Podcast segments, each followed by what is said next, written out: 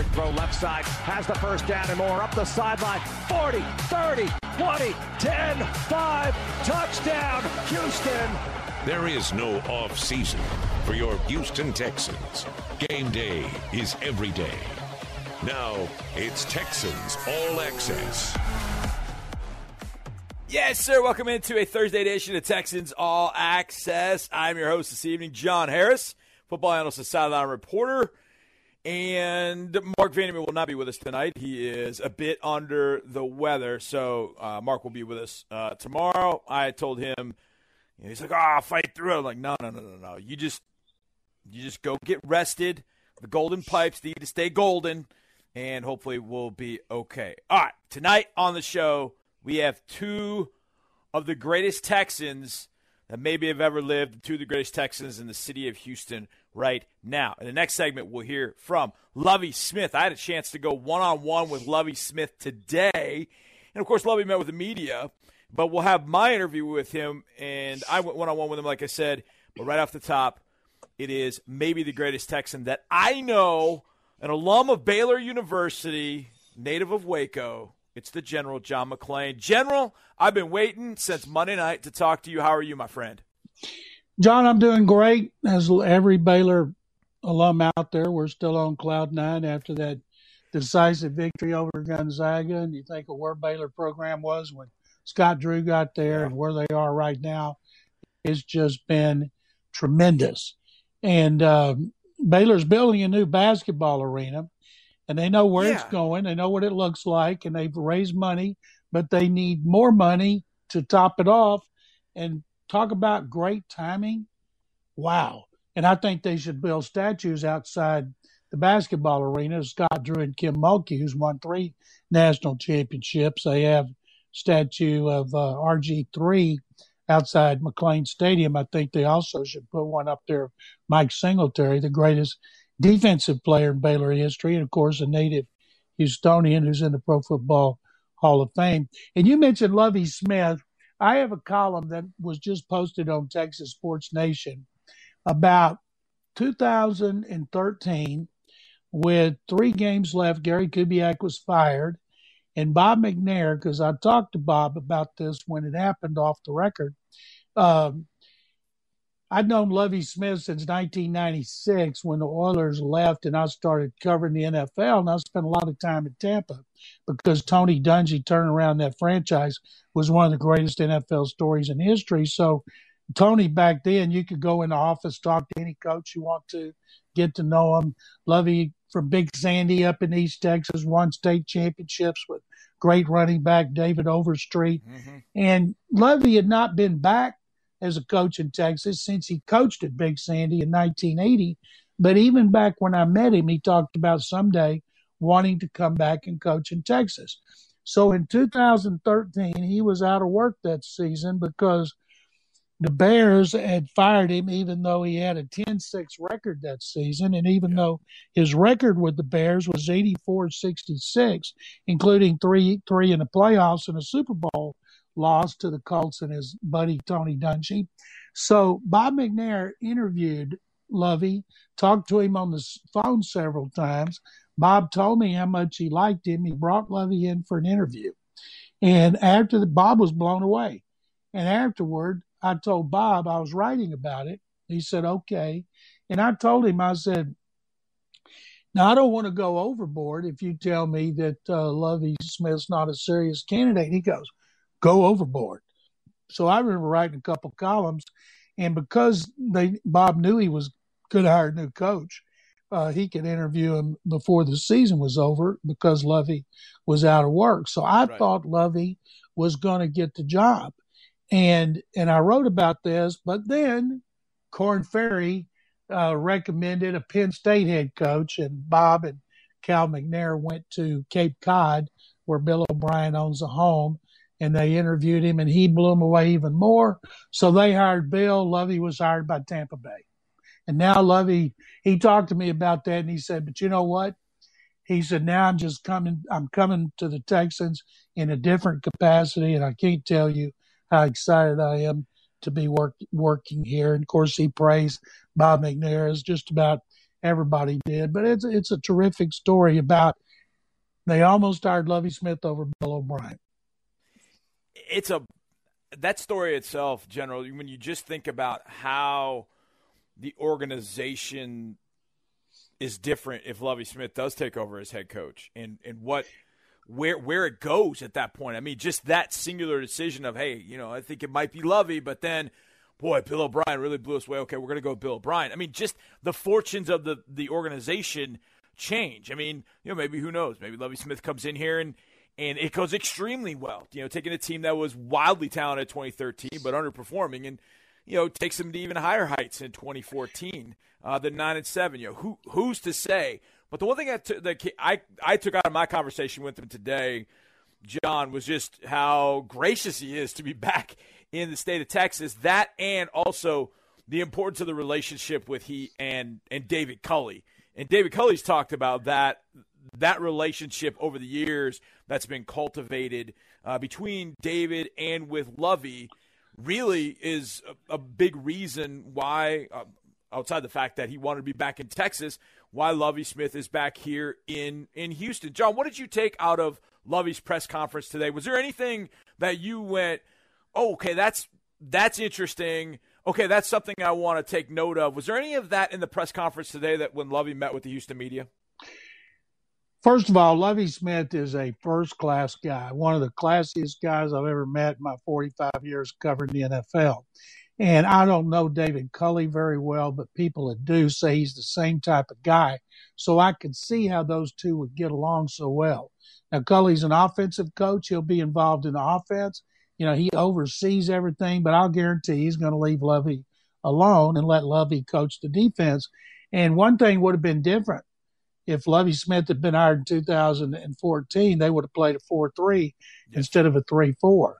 You know, when I think of Lovie's defense, I think of the Tampa 2 with two deep coverage, and the, and the middle linebacker has got to be able to drop and run and cover. Well, Cunningham fits that, and they'll play some cover too, but as he explained, versatile. You know, players need to be versatile, but in his in that 4 3, and he puts a special emphasis on the speed at linebacker Cunningham can run. If you're an outside linebacker competing on this team, you got to be able to move.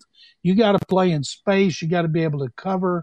If you can blitz, that's okay. But he wants to get the primary pass rush with his front four, and if that's rare, so he's going to have to send somebody. So usually that's going to be a strong side linebacker because the other one's going to be dropping into coverage unless he goes with an all-out blitz. So he will play some men so it's not fair to call it the Tampa 2 anymore because it's evolved over the years. And, and, you know, when Lovie was at the Bucs, he was the linebackers coach for five years. Monte Kiffin, one of the all-time great defensive coordinators, was the defensive coordinator under Dungy, and they turned the, that program around. Herm Edwards was the secondary coach, and then when he was hired by the Rams, they went to the Super Bowl. They lost the first Super Bowl that the Patriots won under Bill Belichick.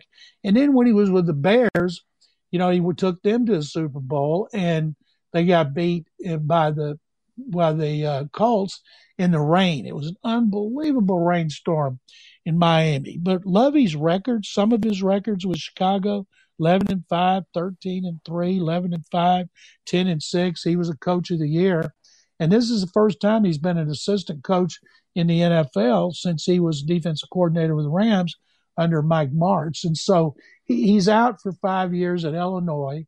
But he said, you know, he always kept up with the NFL. For some people think, well, is his is is the way he coaches going to hold up? Well, he's not stupid. The guys he watched in the NFL in college football have a lot of them have moved on to the NFL, and like any good coach, he'll adapt. And what's interesting, if they make them have another virtual off season and you're implementing a whole new system, it's going to be extra tough because not only are they putting in a new system that affects affects the front seven so much, you got so many new players. It's not like J.J. Watt's still there and and uh, some of those other holdover players who've been starting. And one of the roles that I can't wait to see, John, and I'll ask you this: Whitney Mercilus was drafted to be an outside linebacker in a 3 4. You know, Whitney's about 260. He's close to six four. He's been a pass rusher. He's dropped when he had to. Do you see? He's, he's not outside line. He's too big. Four three outside linebackers are not 260 pounds. Right. So, does he compete at defensive end? Does he come in as a situational pass rusher? which I think might make him more effective if he came up in and passing situations to get out to the quarterback. What do you think under Lovey's scheme do you see in store for Mercilus?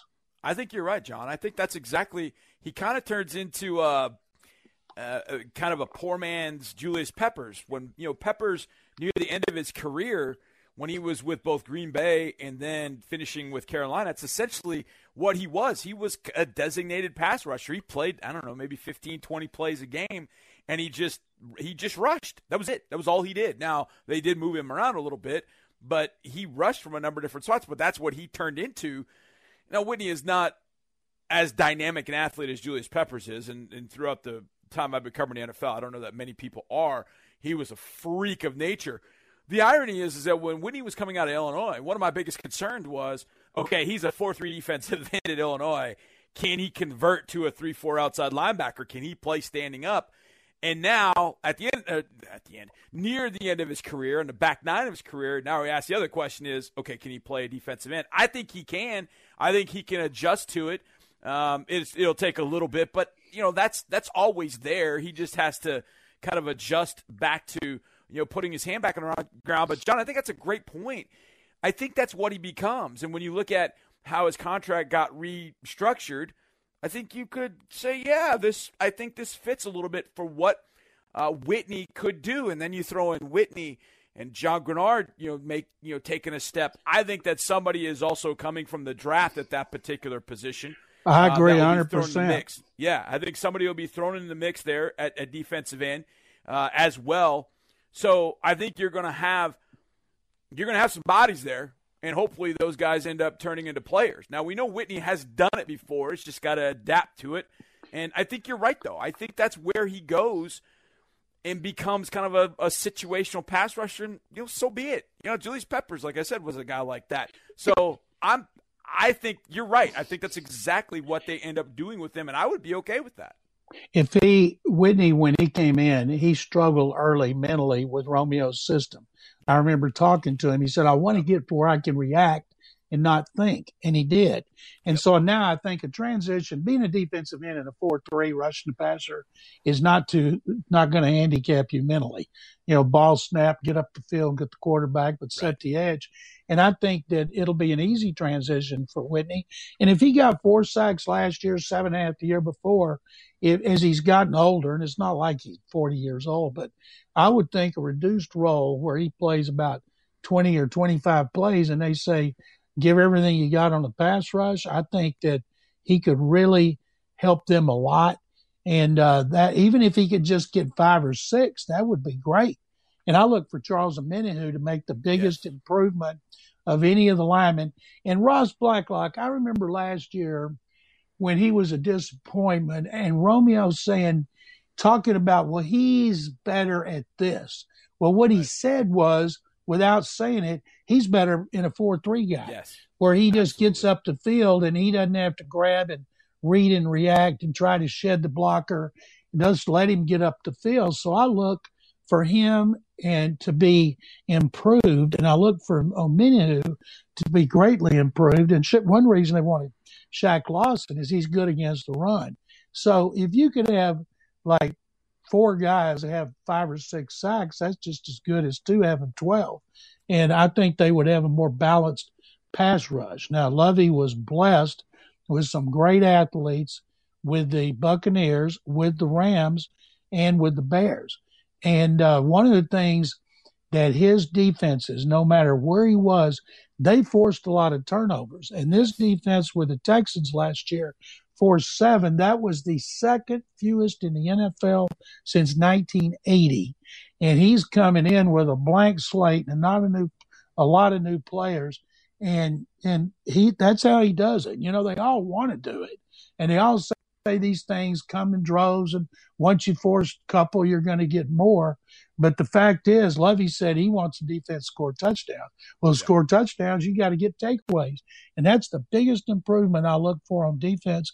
Even if they give up a lot of yards and points, I think you're going to see them force a lot more turnovers. Yeah, it's interesting, John. When I was when I was talking to Lovie, I was kind of thinking of questions I wanted to ask him, and I wrote a question down on uh, uh on my notes about know, wh- you know what what did he think about the 2020 defense? And then I started thinking about. It. I was like, you know what? I kind of don't want. I kind of don't want to know. Yeah, and yeah, I, yeah. And you know, he wasn't going to tell you the truth.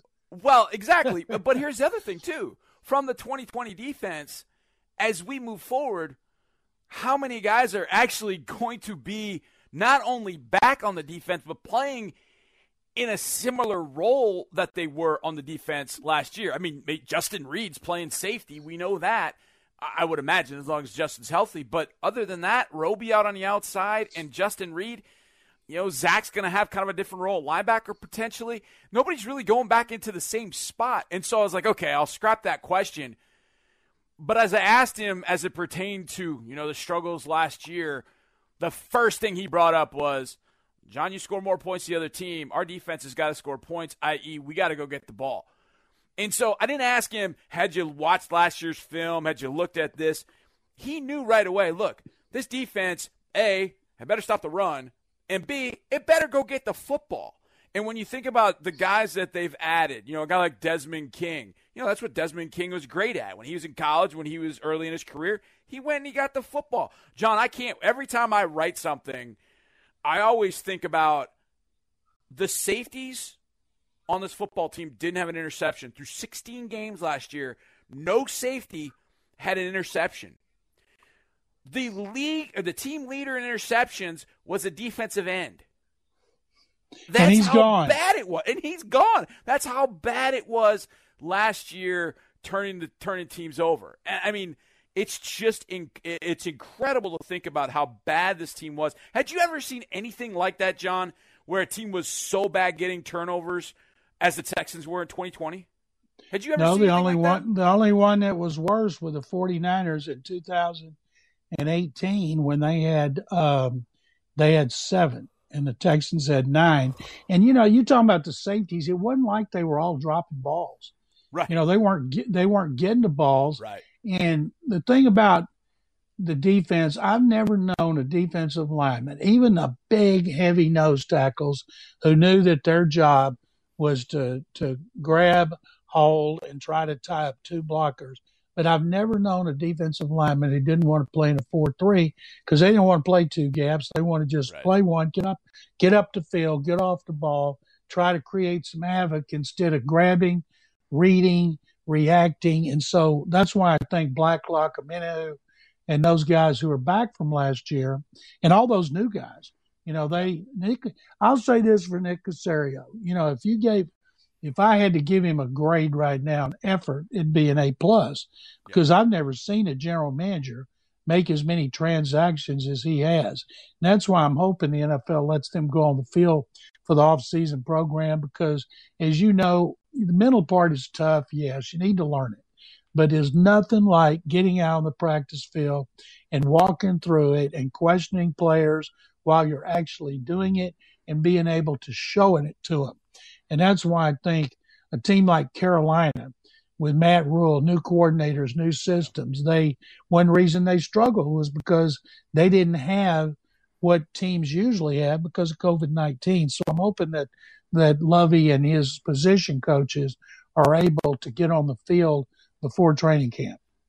John, I'm glad you mentioned the Panthers. I can't read. I think it was over the weekend. I don't know the timing of it, but Sam Darnold traded from the Jets. Uh, in total, a second and a fourth next year, a sixth rounder this year. Uh, that the Jets get in return for the former number three pick. He's only 23 years old. He goes with Joe Brady.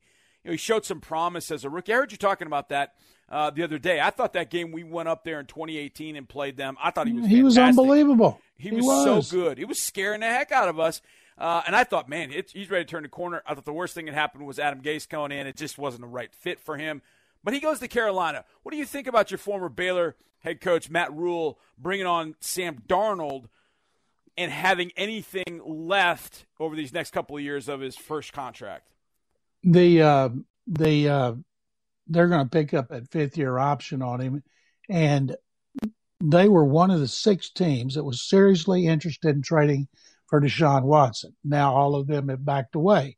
And so when you see the 49ers, another team that was seriously interested, make the move to get the third pick to get a quarterback, and then you see the Panthers get Sam Darnold, I think Joe Brady, who did a, as good as you could do last year with Teddy Bridgewater, did a fabulous job with Joe Burrow at LSU, that now with Darnold, who is third overall pick, is loaded with talent.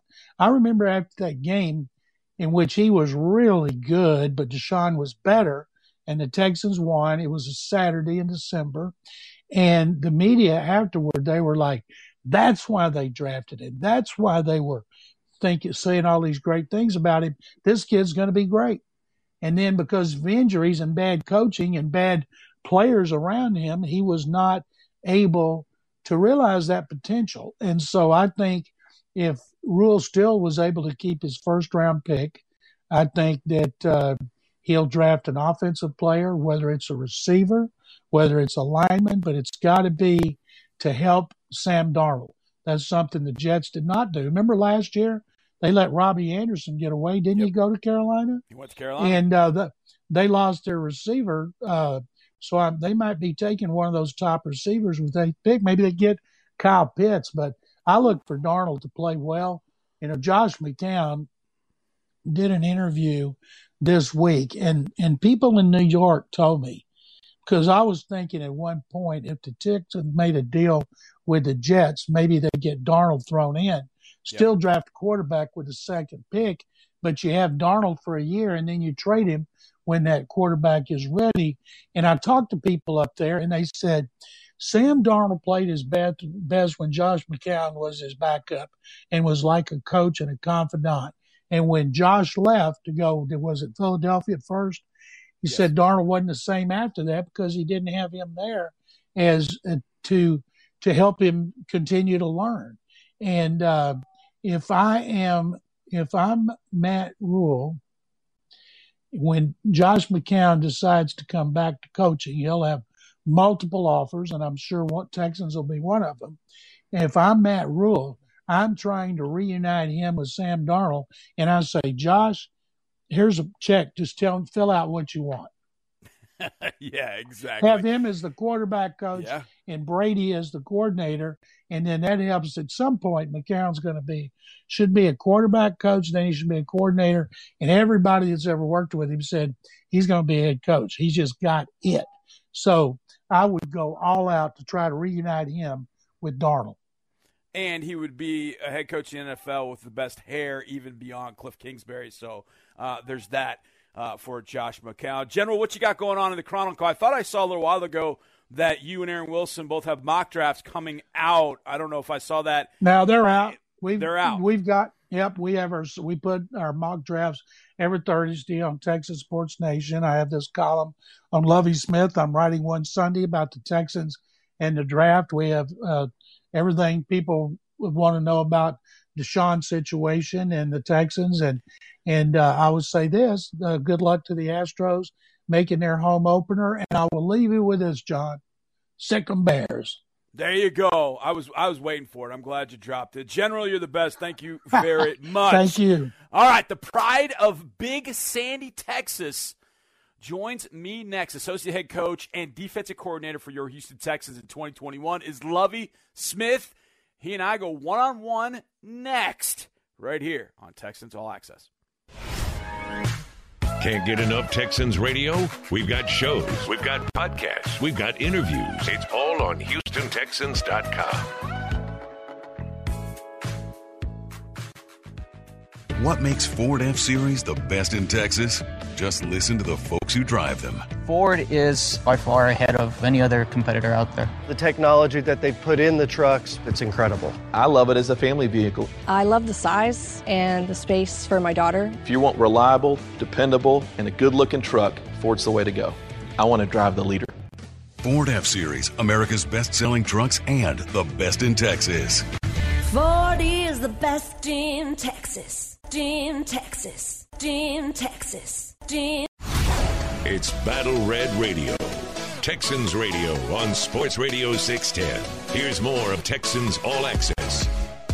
Welcome back to the show, Thursday night edition. John Harris flying solo tonight because the voice of the Texans, Mark Vandermeer, a little bit under the weather. He'll be back tomorrow night in the catbird seat, but I am rolling. You just heard Lovie Smith in that promo, and by the way, Armin Williams, program director over at 610, can put a promo up like nobody I've ever seen. And that promo was going up. That press conference was today. that promo got up. And it was interesting to hear Lovie say that because I heard Lovie say that to me because before he did that press conference, he was he went one on one with me, and we talked about any number of things, including talking about coaching with his son. I've always thought about coaching with my pops and how that would go, and I guarantee you, my dad and I would have butted heads on the sideline. There's no question about that. Lovie and his son Miles, they haven't quite done that, but you'll hear his answer to when I asked him what it was like to coach with his son. Here is Lovie Smith, associate head coach and defense coordinator for your Houston Texans, with me one on one. Joining me right now is associate head coach and defensive coordinator for your Houston Texans, Lovie Smith. Coach, I got to start with this. I know you've probably been asked this, but I would love to know myself, and I know our listeners would love to know why Houston and why the Texans. Well, John, uh, you, you, probably know I'm from this state. I'm a product of Texas high school football. So, and I've had an opportunity to coach in a lot of great places uh, with a lot of good people.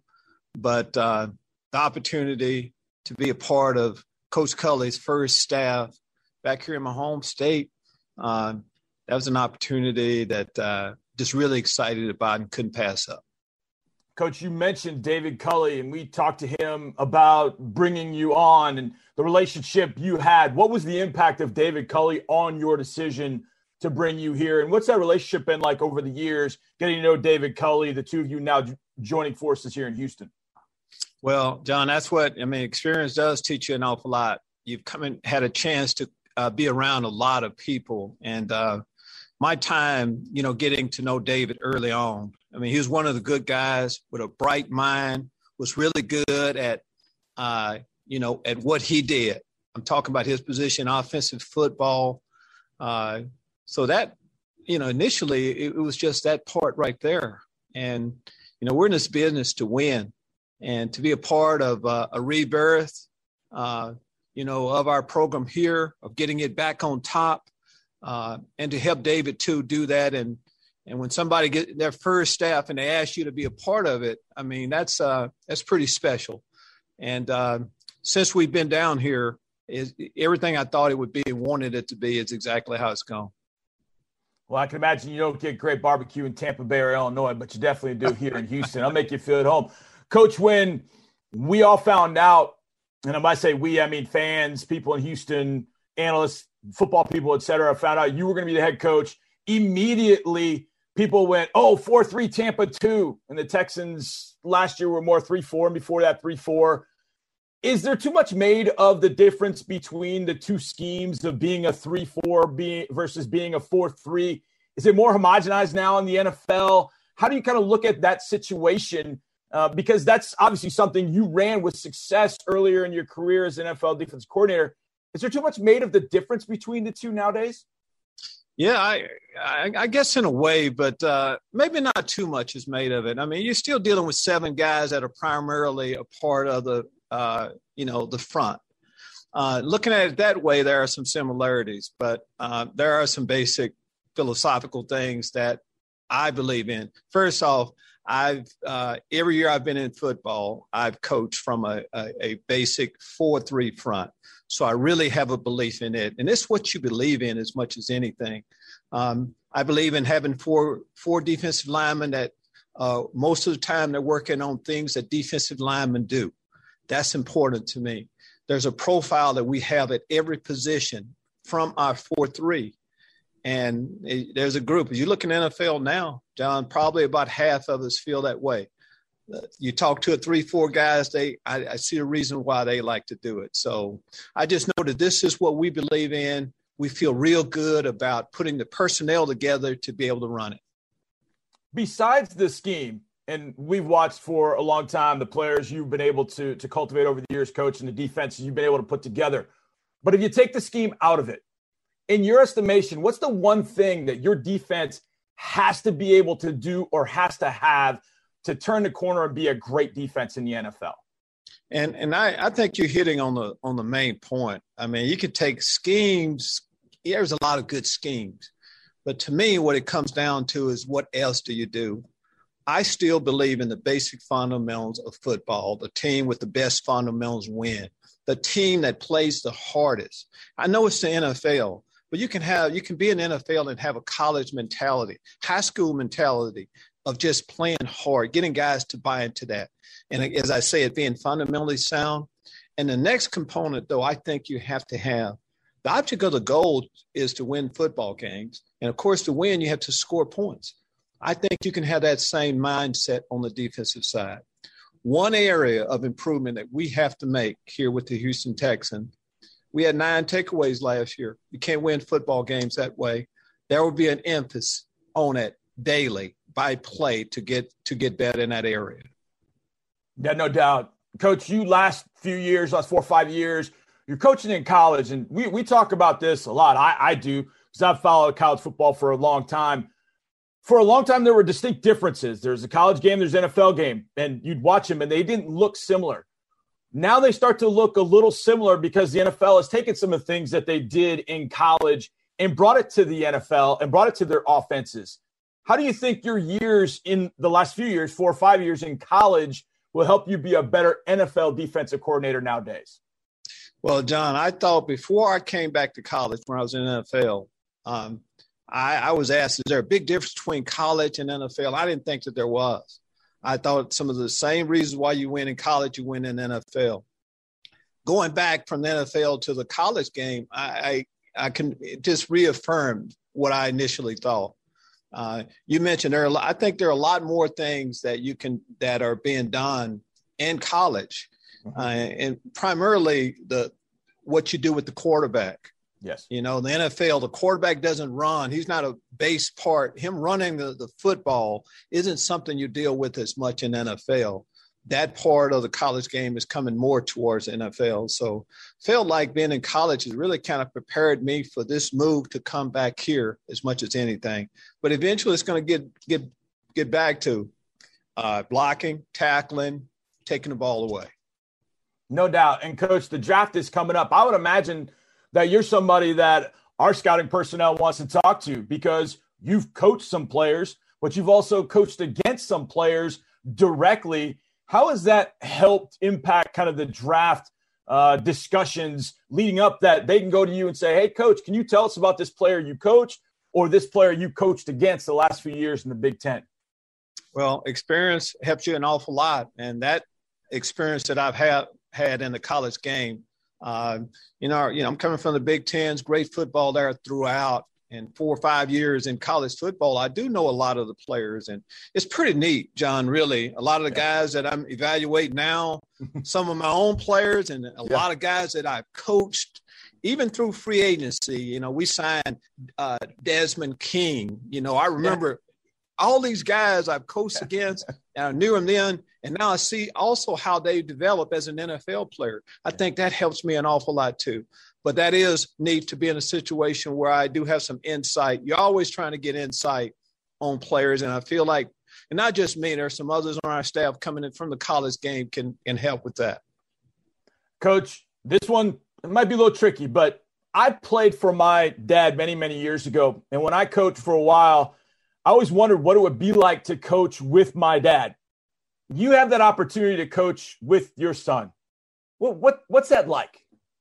It's just the greatest uh, feeling you could have. You know, our, our Houston Cougs just lost a tough game, had an outstanding season. They had a great special on Kelvin Sampson talking about his relationship. His son is on his staff. There's a lot of us that have an opportunity, that have had an opportunity to coach with our son. And just think about this. You know, with a lot of the coaches, you know, you leave and you go home. When you have a family member like that, you're talking football always. I know Miles in in in particular, who will be coaching our linebackers here. Everything I know on football, he's been around, you know, for the last 10 years or so, he's been, he's seen it exactly how we want to do all things. So I think it's a great, on a personal note, uh, that makes this move down there even, even better to be able to work every day with your son too. I know my dad and I would have been butting head to head on the sideline at some point. So uh, I, I, hope you guys aren't doing that. I know you guys have been ultra successful being together. Coach, is there is there a player in your in the past that you use as an example of what you want young professional players to be? Maybe not the best player you had, maybe not your favorite player, but maybe one that you hold up here and say, look, this is a guy that we look at it and say, he's the one you need to emulate. Is there a player over the, over the years that you kind of use as an example for your young players to try and emulate? You know, John, I'm going to stay away from that question, and here's why. Uh, I was a when I was a coach for you know up north with the Bears. I once answered that question a certain way, and mm-hmm. I talked about a current player that I have who's a Hall of Famer right now. Sure. Well, that night I got another call from a Hall of Famer that I had coached before. He said, "Hey, Lovie, I kind of heard what you said on that, and I'm going to ask it like this: There's uh, at every position, I think I've been around someone that a young player can benefit from, and I'm going to call on all of those experiences, players that I've coached in the past, and nowadays you're just a, a button away from being able to see all of the things that I'm talking about. But when you come in new, and you bring in cut from players that have done it the exact way you would want it to be done. That's pretty neat. And that's what we'll have. All the experience we have, the players I've had a chance to coach, I'm going to be, our guys will have an opportunity to see exactly how they became the players that they, they end up being in their career, which was special players. Coach, for this 2021 defense, it's got to come a long way from 2020. It was not very good statistically. A lot of teams ran the ball on us. Last year was a very difficult year. I would imagine you've got goals set out for this 2021 defense. Is there a goal in particular? You mentioned the turnovers. That's got to improve. But do you have a few other numerical goals or statistical goals that you feel like this defense has to get to to turn the corner and be a really uh, top notch defense like it's been in years past here? Well, there is a lot of numbers, and, and I, we, we talked about takeaways but it's a lot more than that. I think when you talk about just good defense, you talk about good offense, offense going to talk about you, you have to be able to stop the run. Sure. I mean, so we're going to start with just that stopping the run. If we can play the run better and take the ball uh, away more, be better on third down conversions, things that, that lead to points, that's a good starting spot. And how we're going to comp- accomplish that is through competition you know, I like to talk about a lot of guys by name, but the good thing about a new staff coming in, everybody has a chance to prove exactly who they are. You know, we don't we don't have a, a depth chart that's uh, that's that's written in ink yet. We're going to go with what we see on the football field. That should bring out the best in us all. Coach, you're the best. I'm so glad you're here. I told you before we started that logo looks great. It's a little surreal, I got to admit, but I love seeing it. Coach, thank you so much for your time. Thanks for talking with me, John. Boy, that was fun stuff. Talking with Lovie Smith, associate head coach uh, and defensive coordinator. I, I, chuckled when I ask that question. I always love to ask people about you know people in their past. I, I love asking and, and, finding about you know players, coaches, whatever the case might be, people that had an influence. he said, "You know what?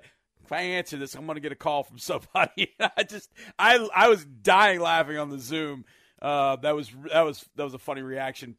I want to hit the Desmond King thing on the other side because I think that's really, really interesting that he brought up Desmond King. They've met before, and King made an impression. And plus, he talked about stopping the run. I read a tweet that really sort of put it, uh, kind of encapsulated why it's important to stop the run.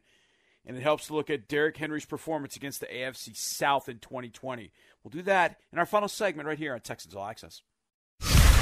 Texans All Access continues in a moment. Two is better than one. How many times have you heard that one? More than once, I bet, because it just adds up. For example, there are two, not one, great reasons to fill up with Chevron with Techron. Number one, unbeatable cleaning power. And number two, or maybe this should be number one, unbeatable mileage. Plus, Chevron puts Techron in every grade, every gallon of their gasoline. So that's two, no wait, three unbeatable reasons to go with the one and only Chevron with Techron. Care for your car. Care for your car. Care for. If you love podcasts and you love the Texans, you'll love our Texans podcasts. Now available on iTunes and HoustonTexans.com. Welcome back to the show, Texans All Access. I'm your host, John Harris. Mark Vandermeer will be back tomorrow, a little bit under the weather tonight, and hopefully he's feeling better. And we'll knock out that Friday show and send you into the weekend. And I'll be busy on Saturday. I've got uh, Sam Houston taking on McNeese State at Bowers Stadium, 4 o'clock on Saturday. Can't wait. Sam Houston, undefeated, top five team in the country. I think this is the best team I've seen K.C. Keeler have, so I'm looking forward to calling that game on Saturday. So that'll be part of my weekend. But that's just it's calling a football game. It's it's fun. It's, I wouldn't say it's work because the second I say it's not work, it's like do it for free. Like yeah, I mean I've done plenty for free over the years, but uh, you get the point. I mentioned or Lovie Smith mentioned in that interview we did he and I just now. He mentioned Desmond King. Desmond King became a Texan this offseason. And when he said that, it got me curious. So I looked it up. When Desmond King was at Iowa, they crossed over one year. Iowa and Illinois. Uh, when I'm sorry, when Desmond King was at Iowa in 2016, it was Lovie's first year at Iowa in 2016, and they met, and uh, Iowa put it on Illinois that day. Iowa, uh, Iowa got the win, and Desmond King had an interception in that game. Now he didn't have any return yards in that game. They wouldn't kick him the ball, which I don't, I don't I don't blame him. He did not have his only game in 2016. He did not have a kick return yard or a punt return yard. Uh, that was pretty smart. You don't you don't kick on the ball. So Desmond King had the attention of Lovie Smith, no doubt, and then he had an interception, one of the three that he had in his senior year before he went on into the NFL. He's a, uh, I know he's the Big Ten defensive back of the year and has gone on to have a really solid career. But you just never know. I remember when Bill O'Brien was at Penn State. They got rocked by Ohio State the second year he was there. Quarterback for Ohio State was Braxton Miller, who the Texans ended up drafting in 2016. Braxton Miller. Sometimes those college matchups end up producing a marriage down the road. And hopefully with Lovie Smith and Desmond King, it'll be a little bit better than Bill O'Brien and Braxton Miller. I saw a tweet the other day, and I, I went looking for it. I could not find it anywhere. But it had to do with Derrick Henry, and it popped up in my mind – as I was listening to Lovie Smith talk about stopping the run. Because I know people hear that now, and analytics dudes are just like, right, like, oh my God, are you serious? Stopping the run. Oh. Well, if you think about this division, the AFC South, the AFC South had, and we faced these teams twice, which you all know. Derrick Henry led the league in rushing. Jonathan Taylor, the Colts, was third in the league in rushing.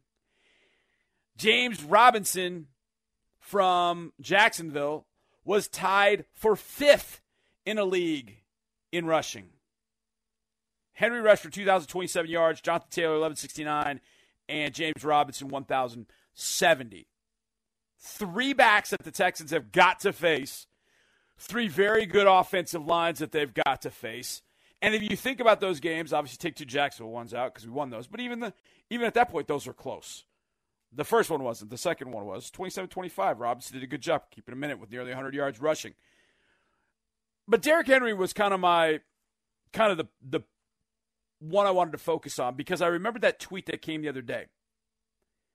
If Derrick Henry, if you took out every game of Derrick Henry's last year, 10 games that were not AFC South matchups, Derrick Henry still would have rushed for 1,042 yards in the division in six games against the division. Of course, against us, he went for 212 in the first one and then 250 in the last one. Against Jacksonville, they slowed him down in the first game with 84. The second game was 215.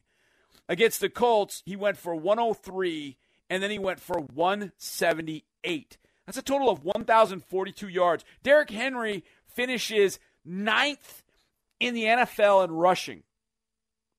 And not that far out of third, actually, with just the six games in the division. So not only do the Texans need to get better against the run, everybody in the division needs to get better against the run. But we better find a way to keep Derrick Henry from going for 200 again. He's got a streak of three games of 200 yards rushing. And if we're thinking about playing better this year in 2021 and beyond, they better stop Derrick Henry in some way, shape, or form.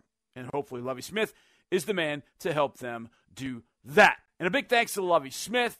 A big thanks to the General John McClain, to my man Eddie P back in studio, to all of you for listening. A huge, huge thanks. We will be back tomorrow, same bat time, same bat channel. Thank you so much, everybody. And as always, go Texans.